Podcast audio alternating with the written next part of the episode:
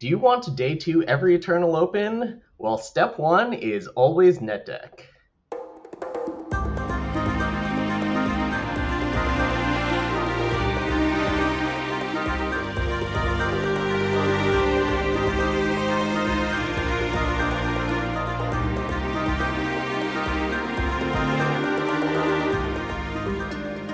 Hello, everyone, and welcome to FE Cast episode 83 How to Day 2 Every Open.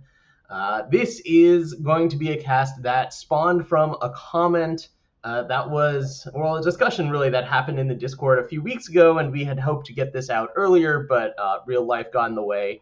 Uh, but here we are, and I think this is going to be one of our most important episodes ever. Uh, by we, I am, of course, talking about myself, uh, Sunnyvale, and also my good friend Stormblessed. How's it going? It's going very well. Uh, I've been playing Eternal a bit more recently. I real life happens, um, but yeah, I've been I've been playing Eternal a bit more, and I've been um, thinking about competition a bit more. So it's a good little time to do an FE cast. Yeah. So this discussion began with uh, a question from um, Snowbird in the Friends of Eternal Discord.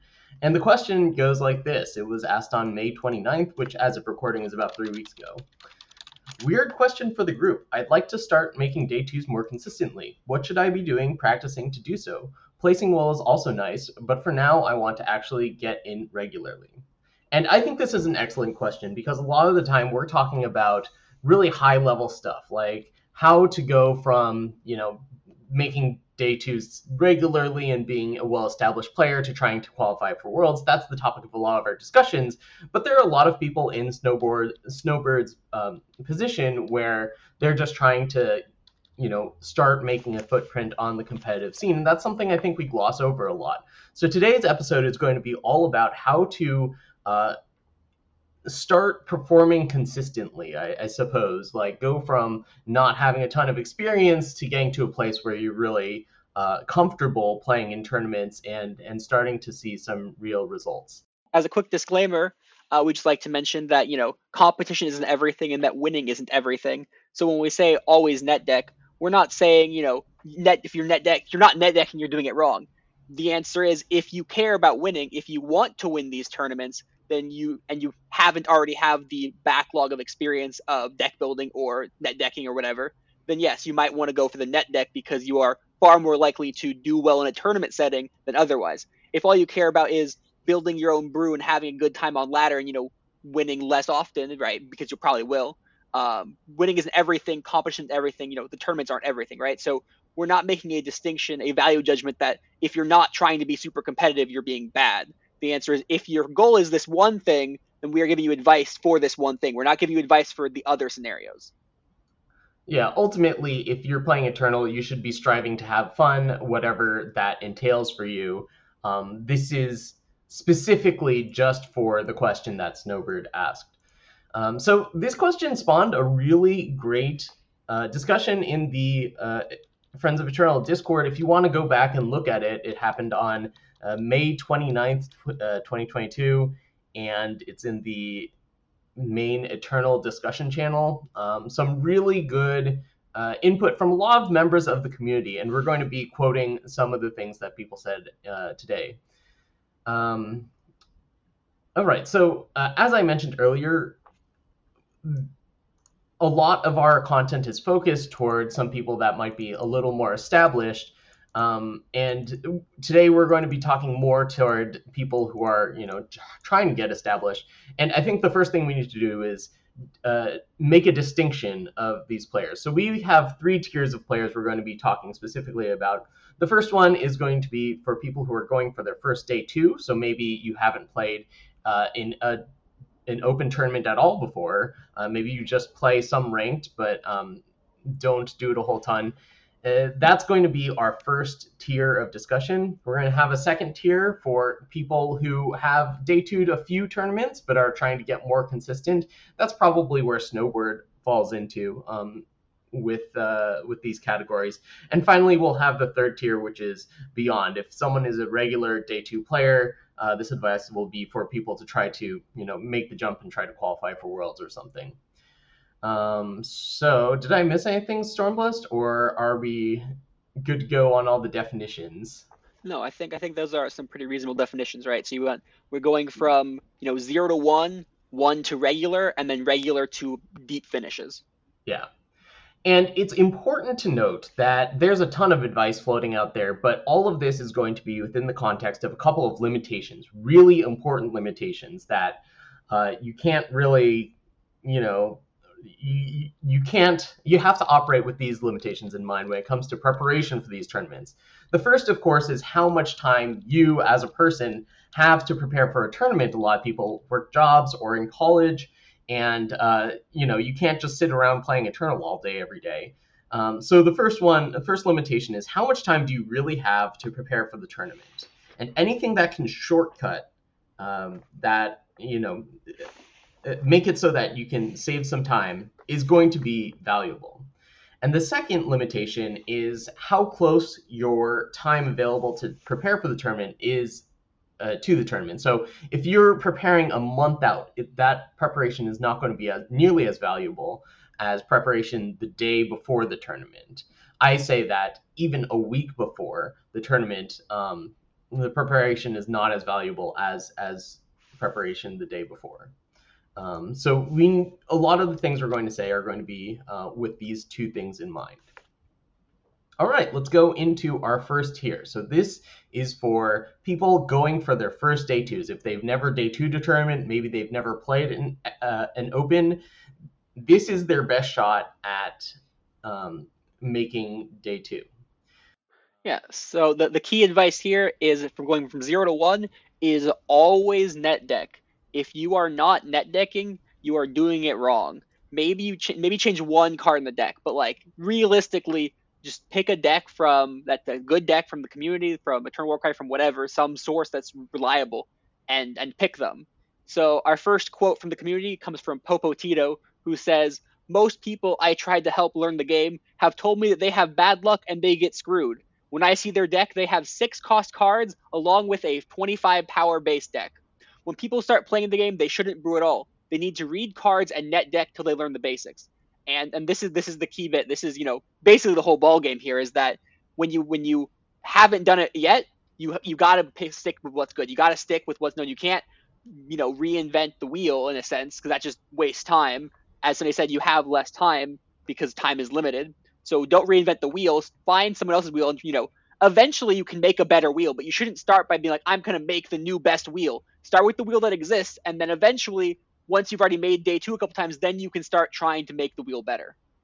Absolutely. This will save you so much time for a new player because then you can focus on uh, trying to get better or learning the deck or learning the metagame instead of trying to poke around and basically just having a lot of trial and error that might not be fruitful.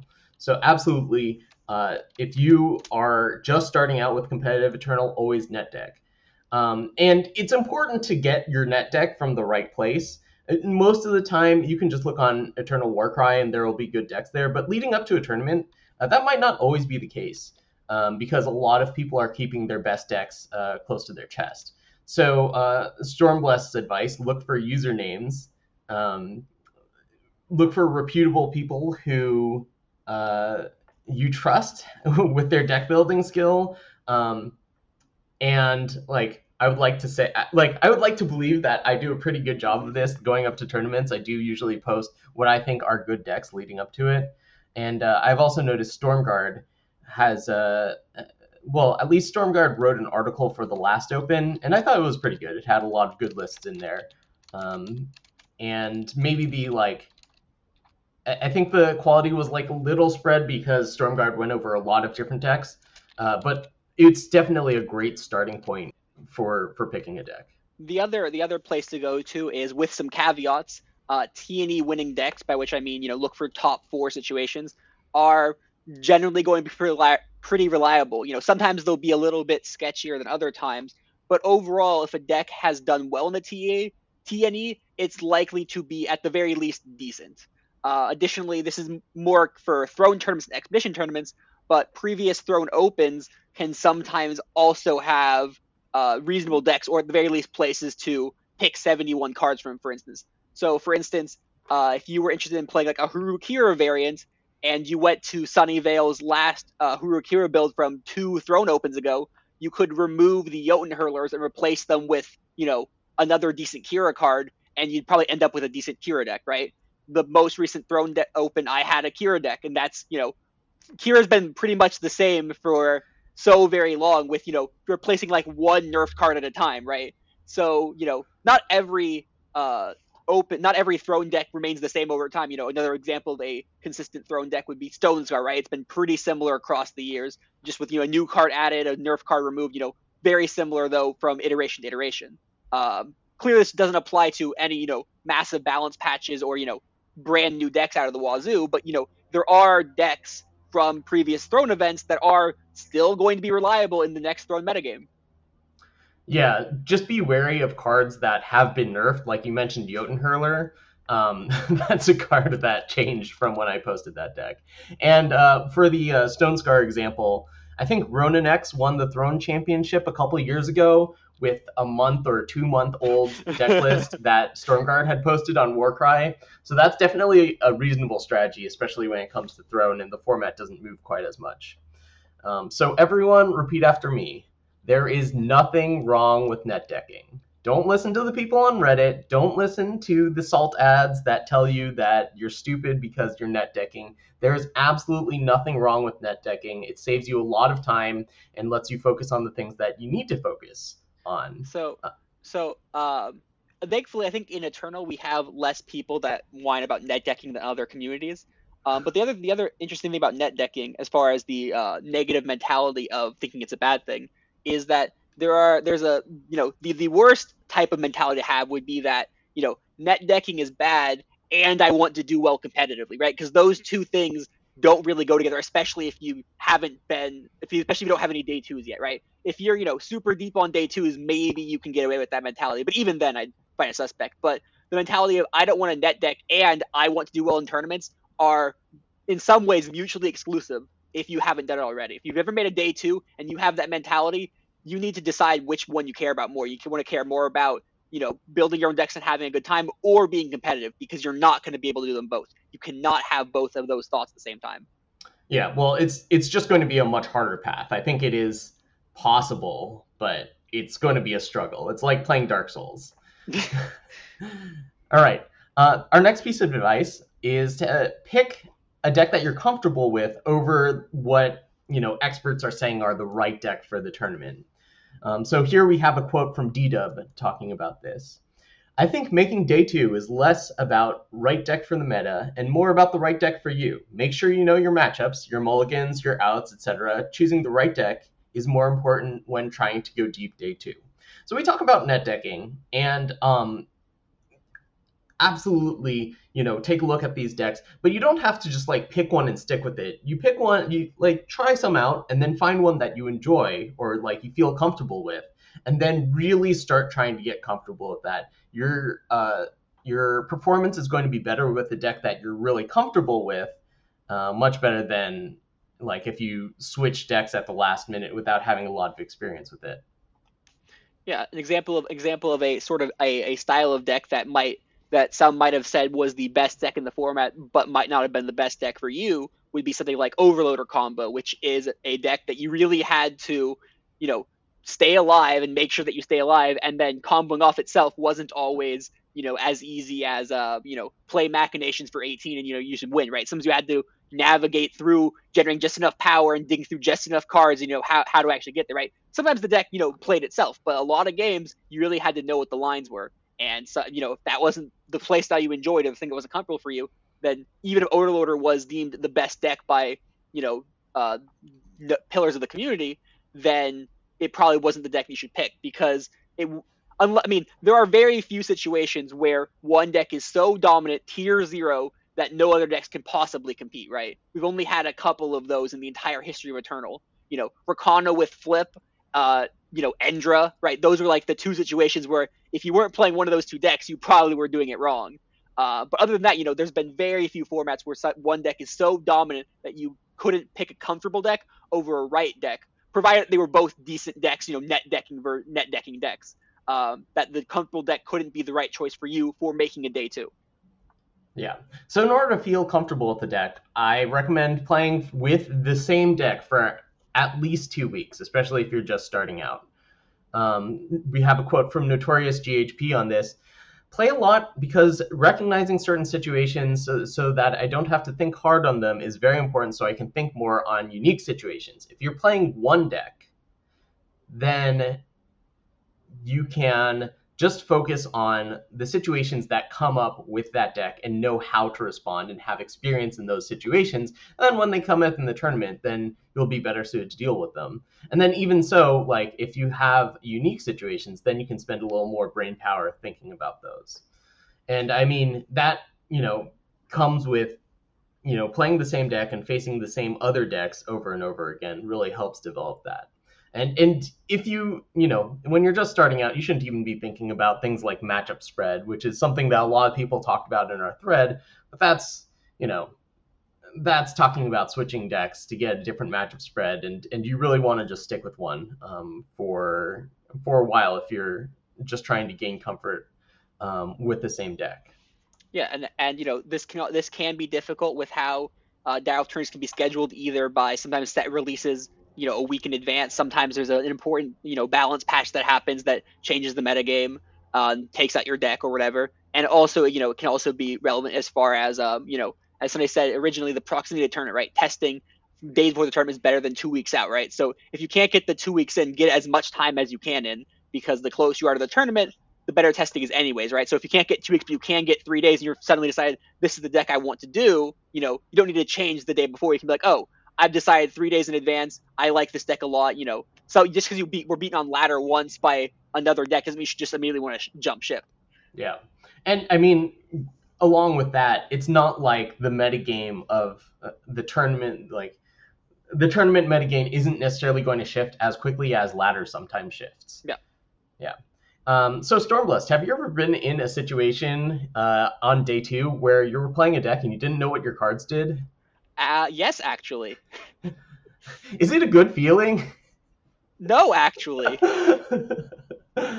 yeah, so that's a really big reason why you want to just stick with the deck and have that comfort level because that is the last place you want to be is not know exactly how your cards are going to respond because like you can't ask anyone. I don't know. I mean maybe you can quickly ask a question to someone, but like most of the time you're not going to be able to you know pause the match and ask someone how something's going to work. You have to you have to know what's going to how. It's can't make work. a you can't make a judge call in Eternal card game. Yeah, exactly. yeah, and then uh, yeah, so so you, and that's the benefit to uh, playing the deck enough time is that you can then know what every card does, especially for complex cards. We have you know the the five mono faction displays, and they all do different things. For example, uh, display of will can make the enemy player sacrifice a relic or a site. You know, if you don't play the card enough, you might not remember that they can make them sacrifice a site because sites don't really come up in expedition. I mean, yes, still stronghold comes up a fair bit, but like maybe just never came up for you. But because you know sites are just so uncommon expedition that you forget about the or site aspect of display of will, and then the moment when you really want to be able to use it, you've forgotten that the effect is there, and you don't know what the card does, and so oops, I guess you don't win that game that you otherwise could have won.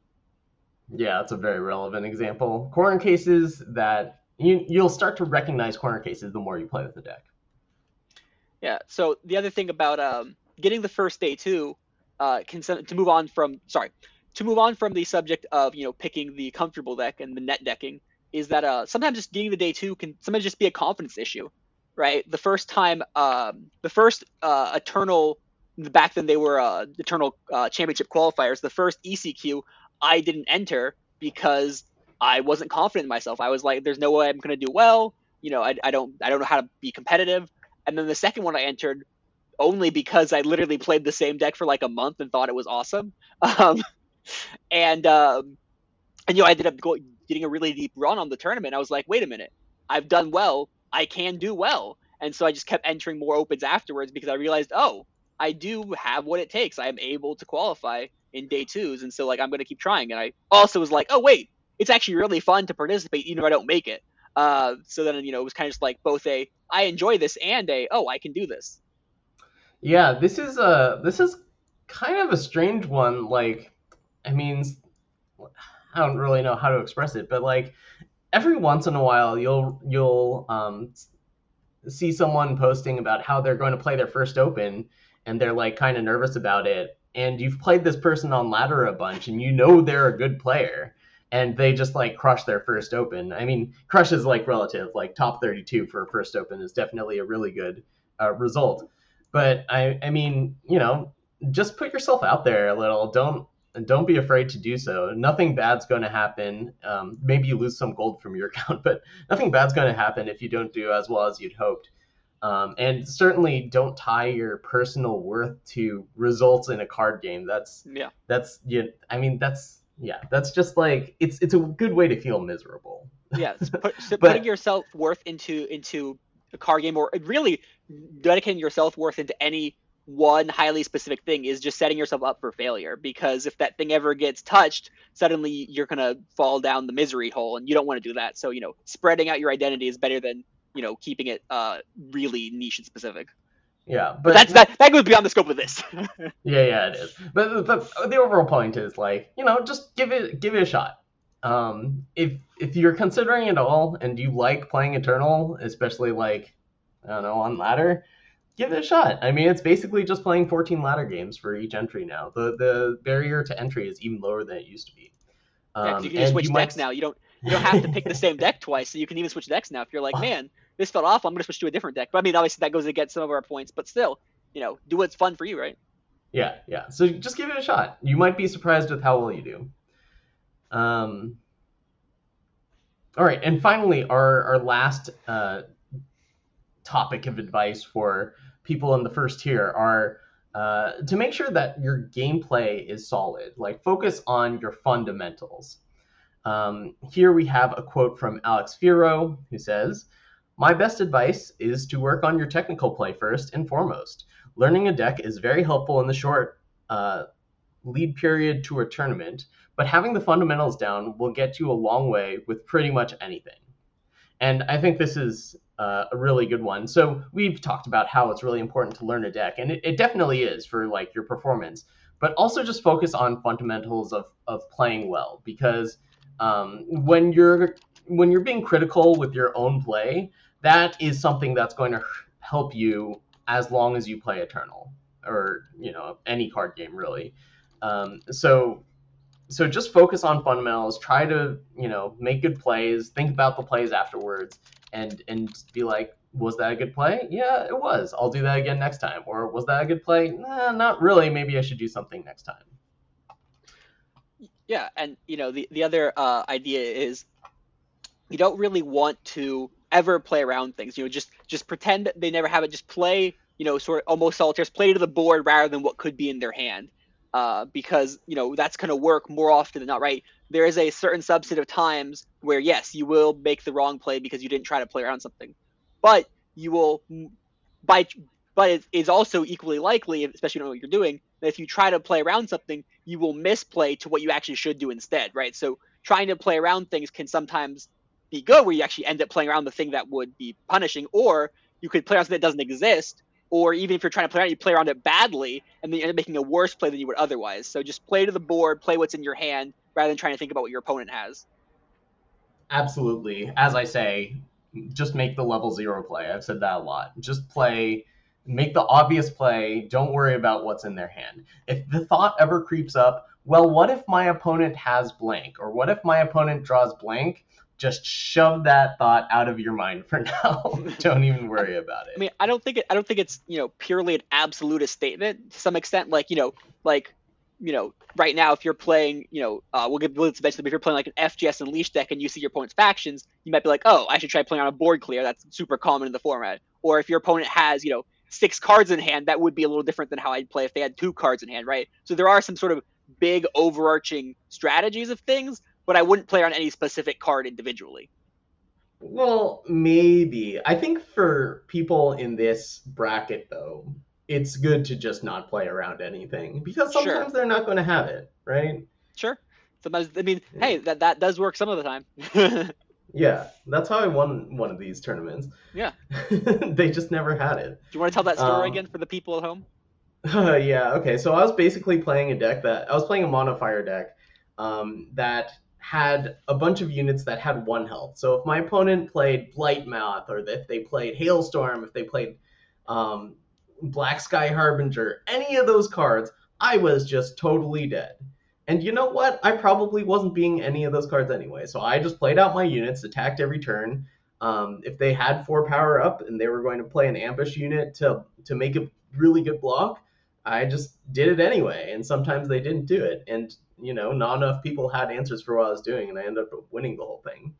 And I mean, like, I was maybe a bit more reckless than I should have been, but I think that you know, if you just play like they don't have it, especially when you're just starting out, that's going to be your best shot don't get too fancy with it. Because because the answer is if you're trying to play. So for example, in this case of let's say your hand is full of three ones and you're trying to play around a uh, you know hailstorm and you're just like I'm going to keep an extra three one in hand. You know, say three turns later the opponent doesn't have a three one or four turns later, or doesn't have a three one. You missed out on nine damage by not playing that three one into play. And if the opponent played you know like a three three unit instead, you know that nine damage could be the difference between winning or losing. So playing out the units because every turn the units in play it accumulates advantage where you know maybe they don't have the board clear.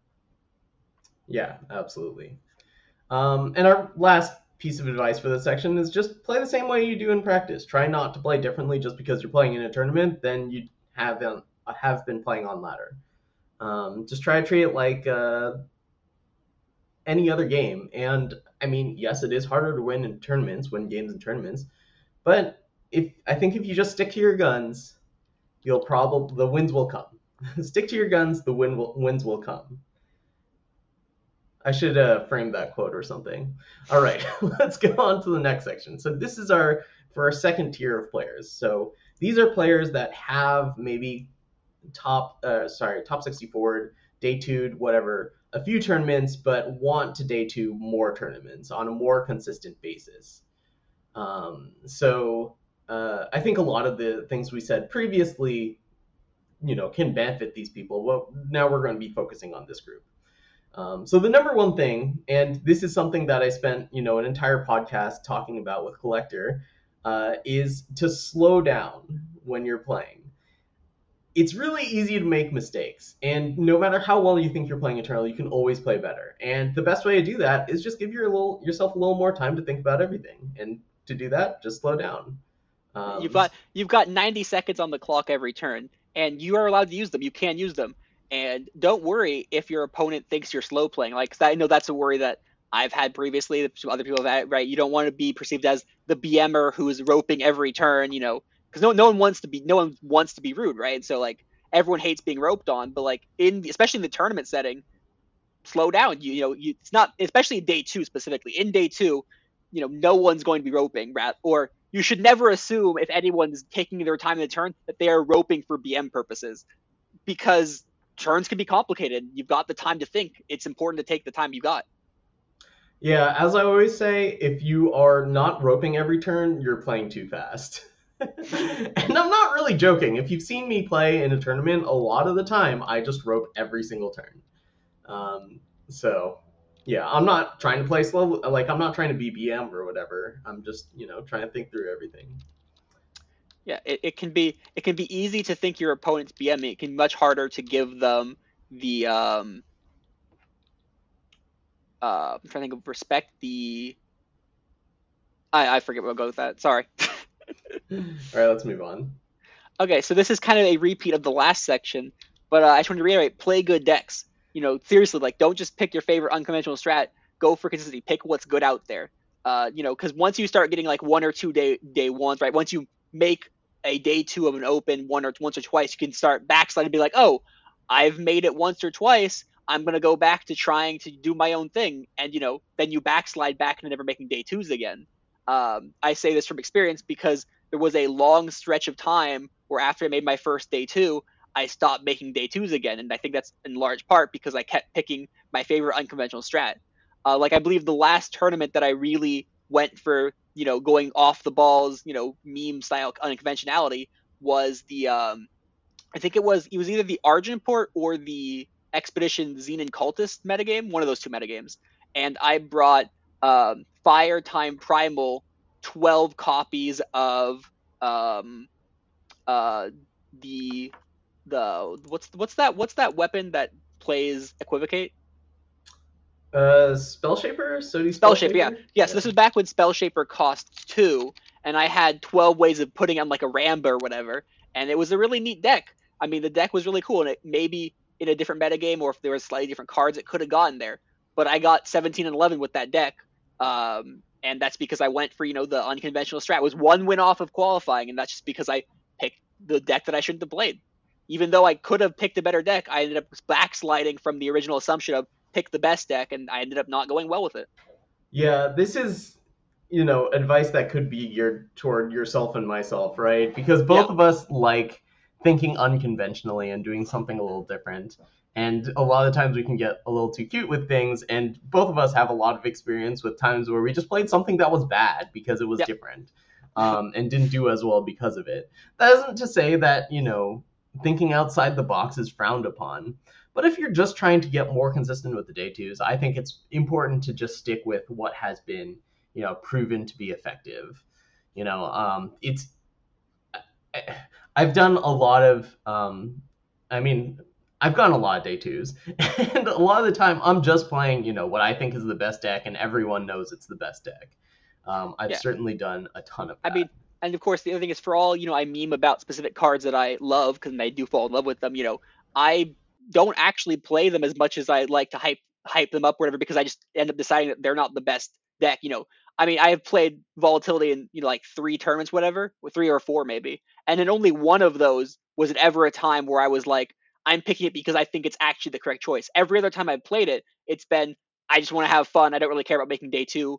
Sometimes because I literally couldn't play on day two because I had real life things going on, and um, you know, like as much as like you know, I talk about how much I loved Crafty Occultist. I was like, it's my crafty lad, my crafty child, my boy. You know, I played Crafty Occultist in like one tournament ever, just because it, for whatever reason, it just never happened to be in a deck that I wanted to, that I thought was the best deck, even though it was like my favorite card. It still is one of my favorite cards.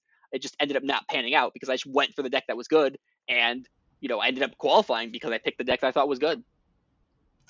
Yeah, you mentioned the best deck, and I think like once you've started to make some day twos, that's when you can start, you know, trying sure, out a sure. bunch of different decks, like maybe a week before the tournament. But you still want to feel comfortable. Like again, you you just the nightmare situation is being in day two and not knowing what how your card works.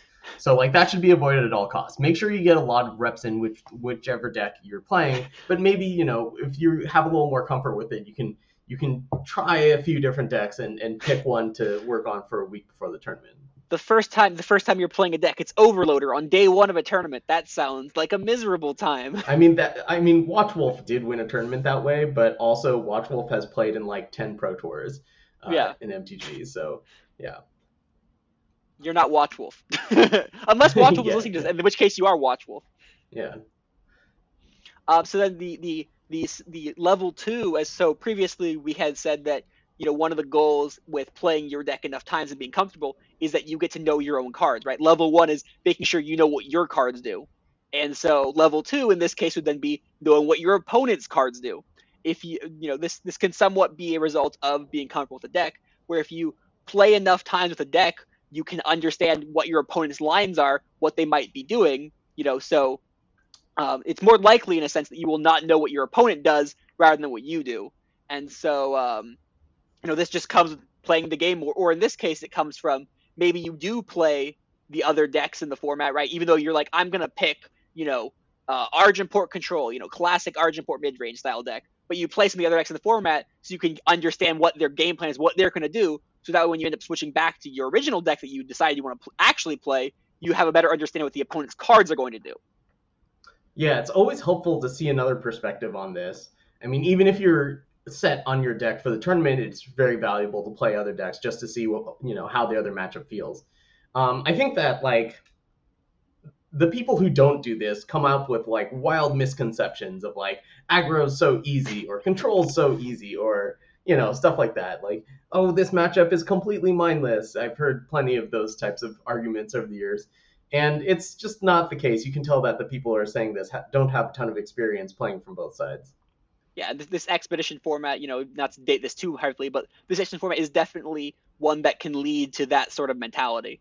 Um, and then the the corollary to this point about you know, what the opponent's cards do is, you know, thinking about day two aspect, right? Day one versus day two. In day one, you can only know what your opponent's going to do by making assumptions about the deck that they're playing and having either played with a similar version yourself or on ladder. Whereas day two, you have open deck lists, so suddenly you can potentially see what your opponent can do, and that can also result in a different type of misplay, which is where you focus too heavily on what the opponent has in deck and forget about what's on the board, which goes back to Sunny's play level uh, zero one plays, right? Where it can be definitely be really helpful. Like it definitely is exceptionally helpful to look at you know the opponent's deck list in a day two format, but you don't want to overdo it and like you know go too far in the direction of thinking too much about their deck list. Hey Stormblessed, have you ever been tilted in your in a tournament and it has negatively impacted your play? Absolutely, Sunny. Have you ever done this? Oh gosh, don't remind me. This happens to everyone. It's it's really unavoidable, but I'm you definitely want to minimize the impact if at all possible. Yeah, so my the, the things I like to think about, and you know, this is again very rudimentary, right? Very reductionist in some aspects. Um, the first one less than the second, but you know, each game is an island and each move is an island, right? you shouldn't let the previous games impact the future games. And likewise, you should try to let the previous turns not impact the future turns. So if you, you know, happen to either, you know, screw up or get unlucky in game one, you know, don't let that impact game two. They're completely different games. Uh, which is, you know, that one I've sort of at, at this point, I've gotten pretty decent at not letting previous games impact future games. The much harder one, and I think this goes for most people, is that previous moves impacting future moves, right?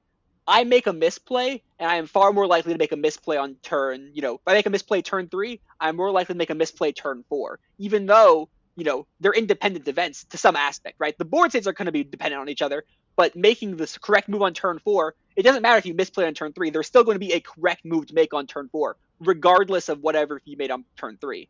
And it can be very easy to mess up on turn three and then keep messing up over and over again. In the last open, I screwed up. I miscounted my power and I didn't get my Hojin triggers.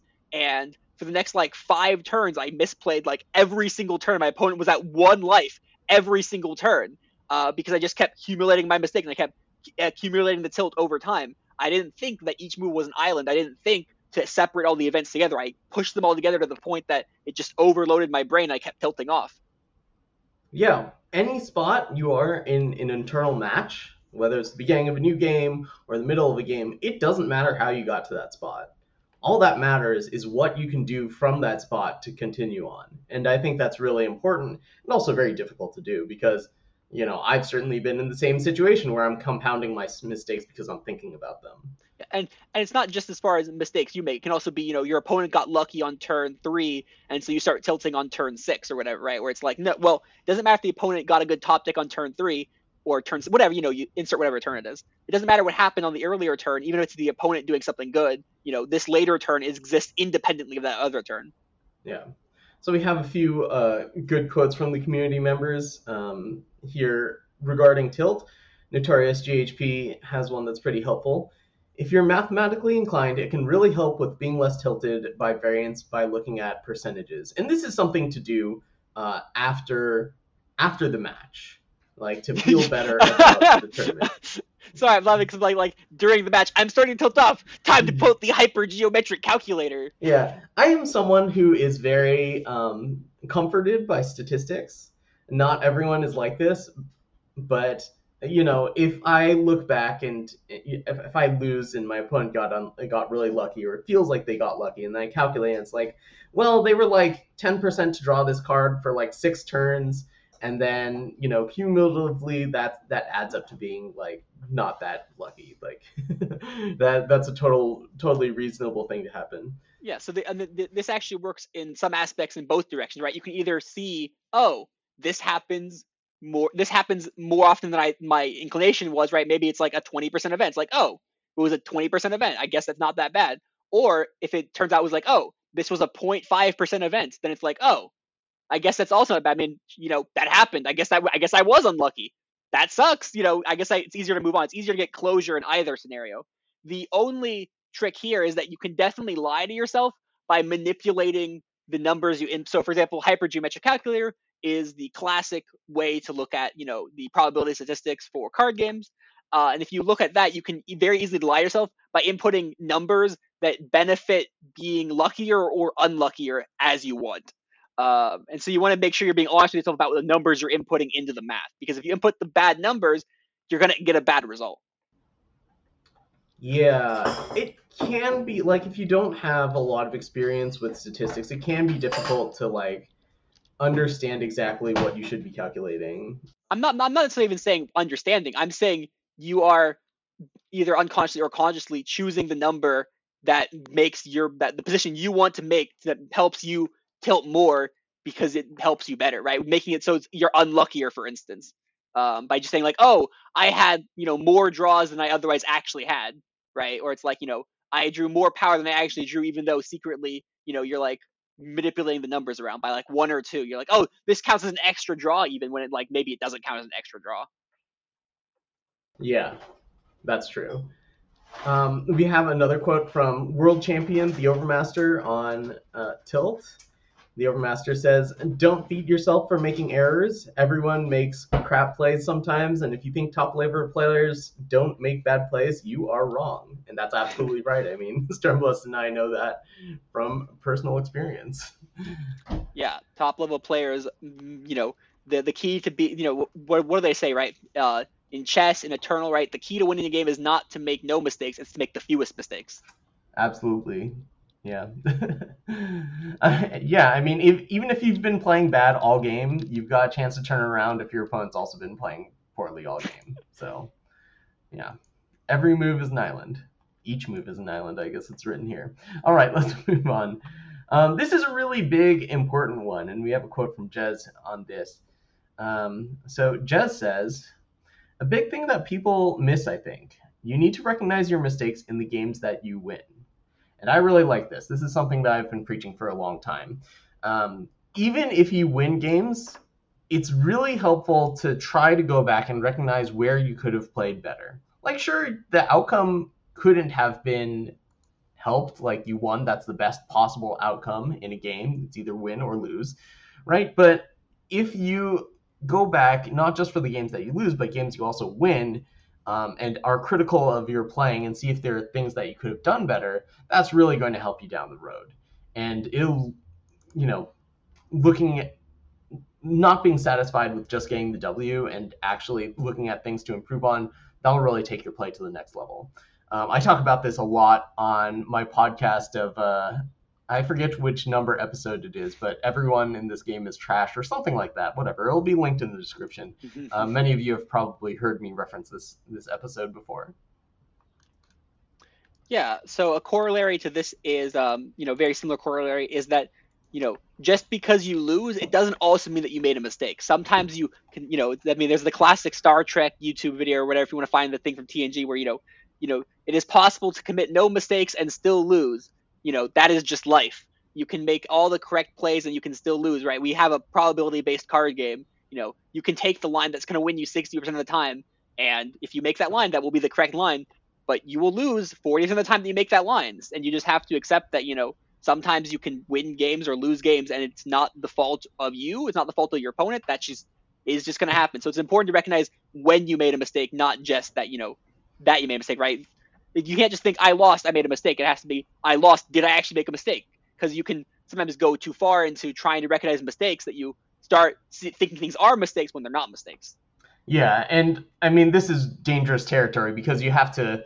Sure. Uh, yeah, you like. I, there was a quote from someone who posted in the Friends of Eternal Discord once that said like, of the games that I lost, ninety percent of them I had there was nothing I could do about it, and I just did not believe that. That sounded oh, yeah. not right to me. But um, you know, you have to accept the possibility that there's nothing. It's possible that there was nothing that you could have done, but also you have to you know look for things and be like, could I have done this better? Even if it wouldn't have uh, impacted the actual outcome of the game. Maybe it was a way. I mean, you know, maybe a small change here or there could have a bigger impact down the line, for one thing. But also, you know, maybe it can bring you close closer to victory in games that uh, things break your way a little better. Yeah, uh, I mean, I mean, uh, it goes down to a lot of things, and one of them is, you know, the people that are saying 90% of the time I, I, I play perfectly and I lose anyways. Uh, the shuffler's out to get me, you know. Um, they're also less likely to accept criticism, right? If they if they're picking these super hyperbolic statements of I play perfectly and I lose 90% of the time anyways, you know, they're not likely to respond well to maybe you're not playing correctly, or maybe your deck's not good. Uh, you know, that's the other alternative. Maybe they are playing correctly, but they just have a really bad deck. A six a six drops with 25 power deck. yeah.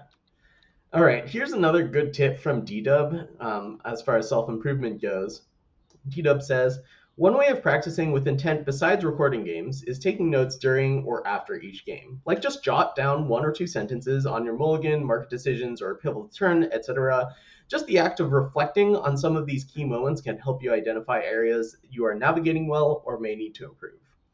I think this is absolutely critical. As much as we say, like, you know, after the game, just wash it off, the next game is an island, you still want to have this moment of reflecting. And I think, like, usually the queue times in Eternal are long enough that you can do this while queuing for the next game, or at least I can. Maybe, I shouldn't be advising this to people who aren't used to doing it.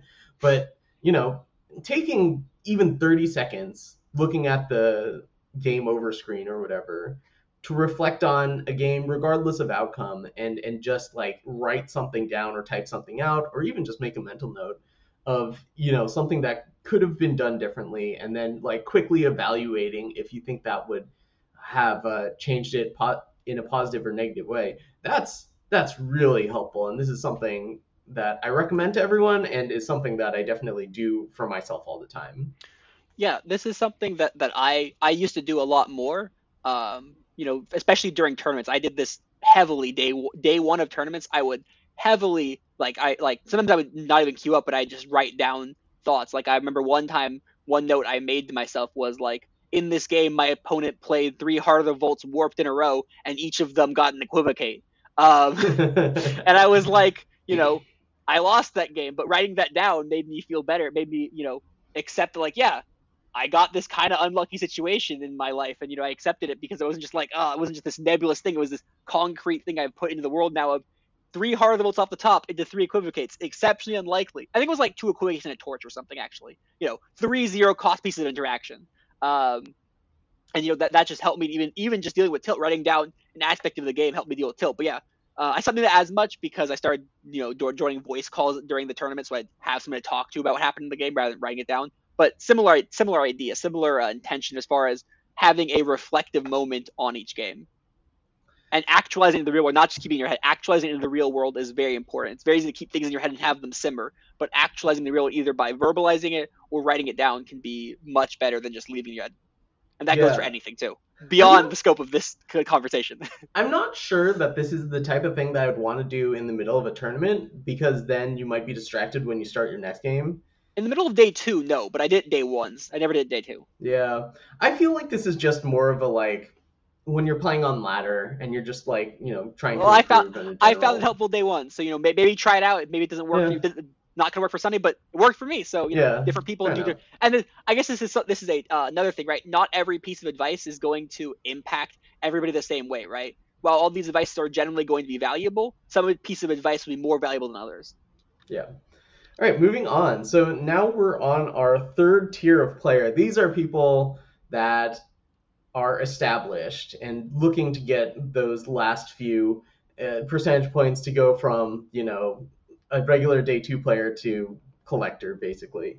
Um, so this is like really getting the last bit out of your eternal personal growth or whatever, going from being a good player to being a great player.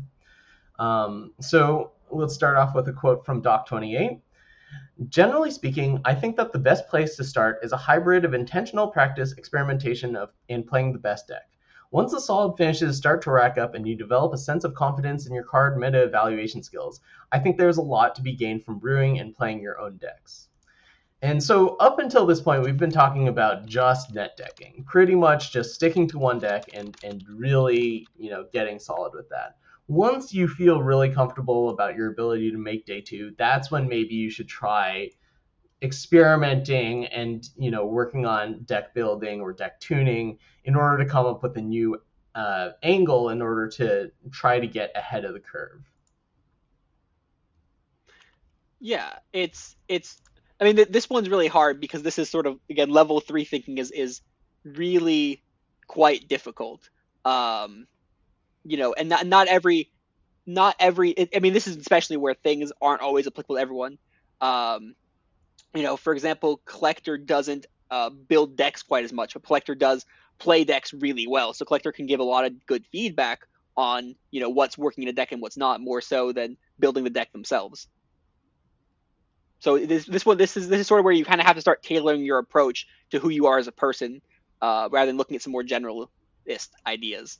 Yeah, well, Collector works closely. I mean, you would know better than I, but I assume Collector works closely with some people who do build a lot of decks. Oh, sure. Yeah. Yeah, yeah. So like that's part of being on a team where they're you know loosely defined roles and and people understand uh, what their teammates are good at and delegate responsibility. Yeah, so this, basically. this is this is where we get into the next point, which is, um, and this applies, I think, heavily is join a community, right? You know, not just like a team aspect, but like you got to join a community, which is people who are interested in doing the same things, and you know, actually taking advantage of it by conversing with them, uh, having Discord calls, or you know, just conversations on Discord, right? Putting ideas out there and getting feedback, or asking for someone to put an idea out there so you can give feedback on them.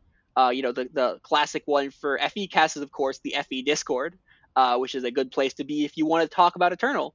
And, you know, for example, recently Sunnyvale in- initiated a Discord call a few nights ago and was streaming Expedition. But, you know, and this isn't taken advantage enough, but like other people in FE can also do the exact same process. They can all say at what, any moment, like, hey, I'm going to start streaming Expedition. Does anyone want to join? And, you know, you'd probably be surprised that there are probably other people that would want to talk about Eternal or watch you play Eternal in a Discord call. Um, so you should, you know, more people should try taking advantage of that and not just Sunny doing it, but like anyone else can do it too. Yeah, and if you happen to hear this before the uh, Expedition Open coming up next week, I will actually be doing that uh, each day this week. Uh, seeing that, uh, seeing as I'm not working six days a week anymore, I'm trying to make a little more time for tournament preparation. So I'll be initiating a voice call um, where we can bounce these ideas off of each other. Um, a lot of good input happened on last night, I'm looking forward to the rest of the weeks. Um, yeah, I, I mean, we, it's it's funny. We haven't really talked about using other people um, in this, but it's really an important part of getting better. Like just having another set of eyes, someone else with you know another set of ex- experiences looking at the same problem that you're looking at is really helpful. I've talked a lot about how um, card games are extrapolating a sample size that's too small to be extrapolated and trying to you know make sense of that. Um, well if you have someone else who has a lot of experience that will really help increase the sample size and get you a better idea of things. I'd also say that like i mean I don't think the main Eternal Discord is a good place to like I see some weird conversations that I really don't agree with in there. Occasionally something good will come out of it, but I, I do not recommend it. There are other places. Friends of Eternal Discord, obviously, Misplay Discord are open to everyone. Um, and then there are a bunch of teams that are invite only that I'm sure lead to excellent, you know, uh, uh, settings for this type of thing. I, I put excellent asterisks. I'll, I'll, I'll give a big old asterisk after excellent there. Um, but no, so so the, the other aspect, um, you know, I wanted to, to give an idea for is, you know, the the using other people thing. The sorry perspective I want to give this is as far as uh, taking advantage of the community is that this is definitely a sort of tier two, tier three idea, right? You first want to, you know, build up yourself to a point of I can pick a good deck off Eternal Warcry and recognize that it's good, and I can pilot it competently. You know, not at the best, you know, lights out aces collector levels, but you know, competently enough, right? You want to make sure that you have a semblance of yourself, and then you can reach out to have confidence in talking to other people and knowing what to say in a sense, uh, right? So sort of sort of a tier two, tier three idea as far as you know going for others uh, to improve in a significant margin. Um, the other idea here is you know, I, I do this all the time because I just I also just enjoy this. Is uh, I spectate people in client, and you know I think about what they're doing. You know, um, and this is different than watching a stream because for, when you're watching a stream, you're doing it kind of for entertainment, community purposes. You know, you're watching, you're listening to the streamer, you're watching their body language. They have a face cam. You're reading chat. You're talking in chat. Um, it's a very different ball game than you know spectating in client and thinking about what plays your your your person you're playing is making, what plays the opponent's making. Would you make a different play? You know, you can sort of simulate this when streaming as well by muting the stream and you know trying to ignore chat. but it's definitely a different ball game compared to doing it in client in a lot of ways. As someone who's streamed a lot of hours, I can tell you that my play is not very good on stream compared That's to also uh, true. people. Yeah, so like it's I think part of what you're uh, going along with what you're saying is that you really need to be watching someone when they are playing their best, right? Um, and you need to be focused on that where you know someone's not trying to be entertaining. So uh, spectating in client is one way to do this. Also, I think that you know the Discord calls are a really good um, um, place for this. It's something that you can't really get from Twitch, even though you know from the outside it might seem like the two activities are similar. They're really not in what the focus is. hmm One last thing, I guess this is our last piece of advice, unless I missed anything else. Uh, is record your own gameplay. This is something that I've been preaching for a long time, and I think it's really important. Um, it is. It takes a lot of energy to be critical of yourself, and it takes a lot of energy to record your own games and to go over them. Maybe even have someone else go over them. It takes a lot of energy to do it, but it is worth it. It will. It will make you so much better. you will see seeing things that you don't. Being able to stop and really think about situations where you didn't have enough time or you didn't think to uh, you know consider other possibilities during the moment. Um, that's a great tool for learning and growing. So uh, we used to do the piloting club in Friends of Eternal, uh, but we haven't done that for a long time. But the you know the process is still still a very good one of recording your own gameplay and reviewing it either by yourself or with other people. And if you can't if you can't do that, you can you know just make top four of, of an open, and then Daryl will record your game for you. okay, yeah, I guess so. And you get expert commentary on on what's going on. Yeah, um, yeah, I, I yeah, that seems. That was a joke for the record. Yeah, it was. I should have recognized that as a joke earlier. All right, well, that concludes our segment of how to um, reach your first day two or day two more consistently, or go from consistent day twoing to be, you know, a great eternal player. Um, if you have any more uh, ideas for this, let us know because this was a really interesting topic, and I think the discussion around it was really good. I was certainly very engaged with it. Um, yeah, and I'd love to see it continue uh, as we go forward. Yeah, so to to temporize this uh, cast more so than making it a generally applicable one, uh, let's quickly round up the state of Expedition and what we view as sort of the four pillars of the format moving into the Expedition Open in a little over what ten days from now, a week, uh, fourteen days from now. Uh, Close to it's- 14. It's, a week from yesterday, isn't it? Yeah, uh, is it a week? Okay, then seven days, sure, in a week. Yeah, yeah, that's really coming up.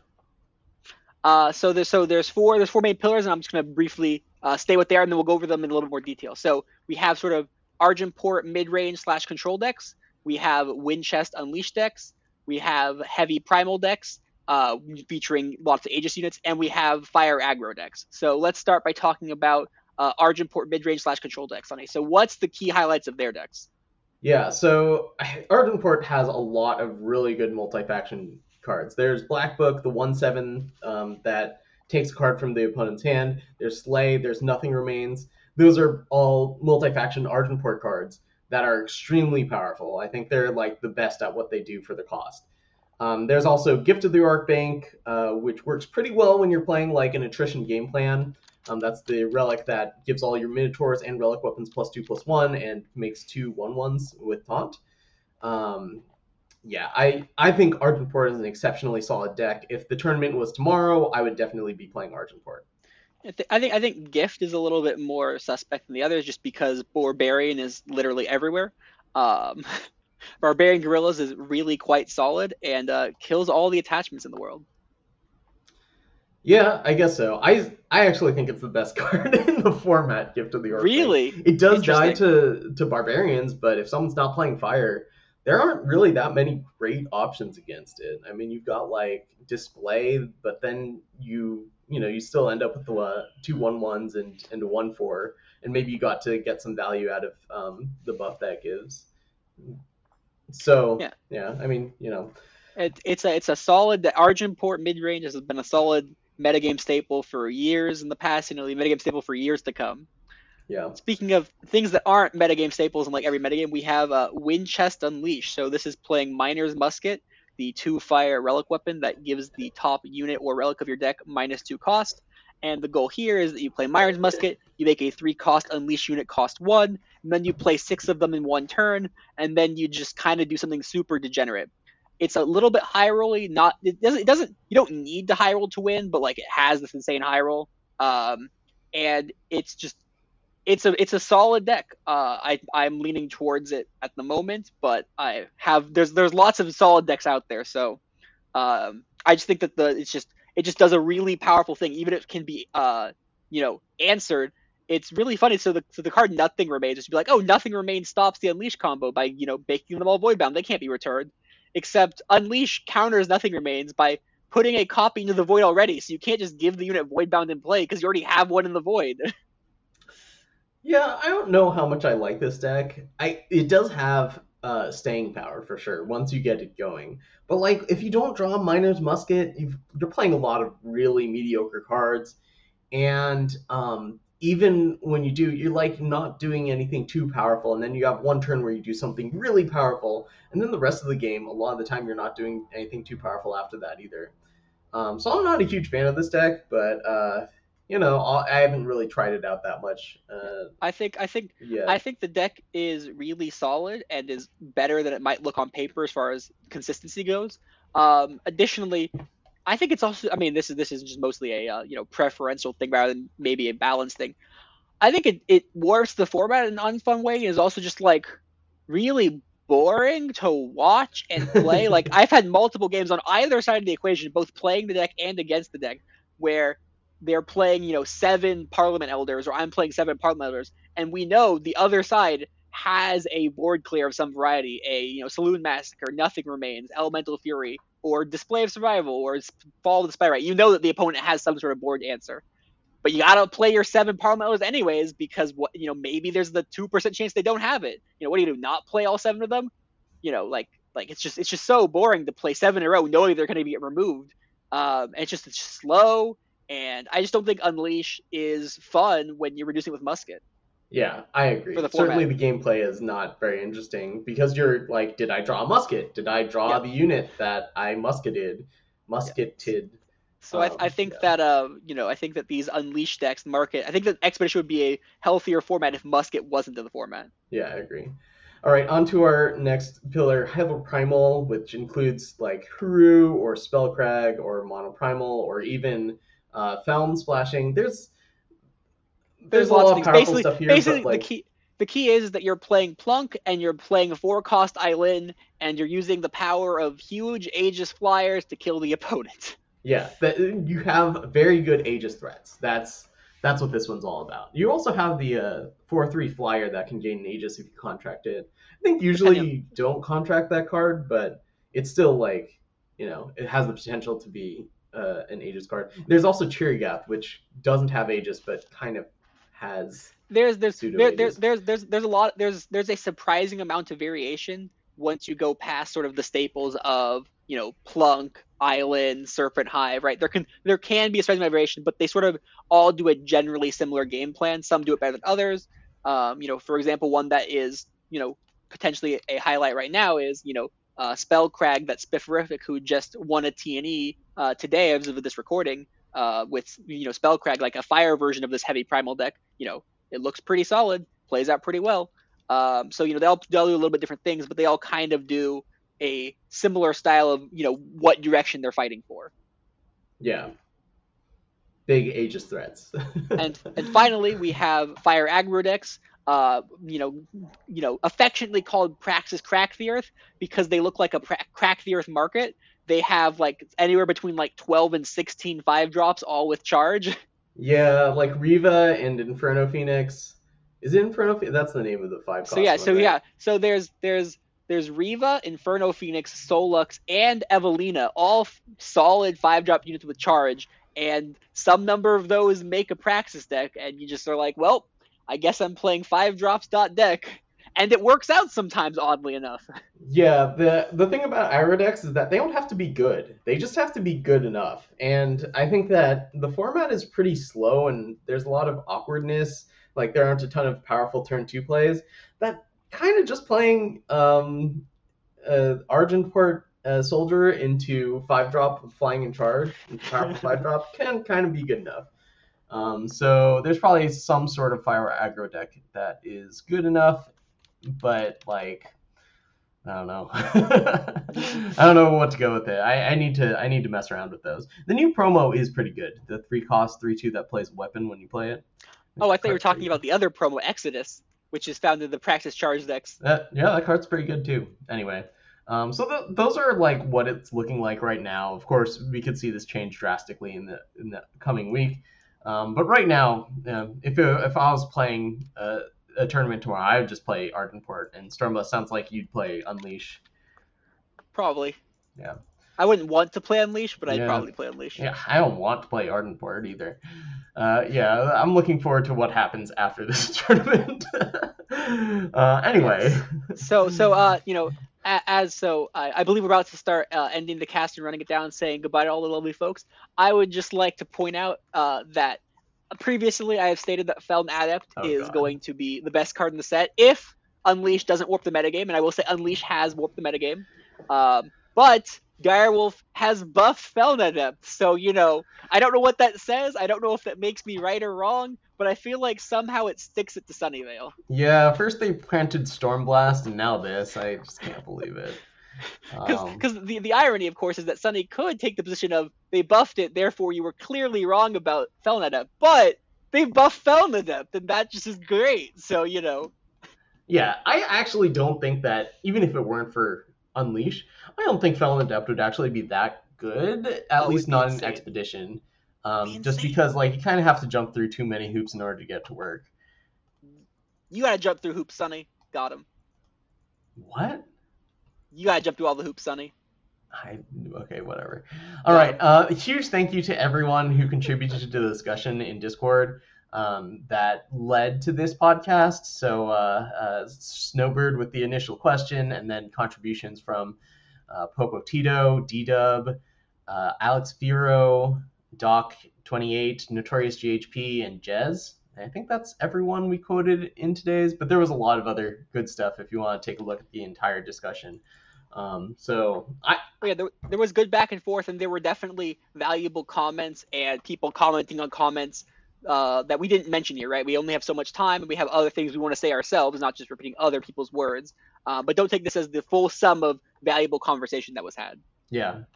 Um, so thank you to everyone who, you know, everyone in the community. Um, if you're not a part of the Friends of Eternal Discord, I strongly recommend it. Effie is recruiting for the team. I mean, Effie's always been open for everyone who wants to join, but uh, especially since I don't have a job, I'm planning on being more active this year as far as participating in competitive Eternal. I wasn't very active last year.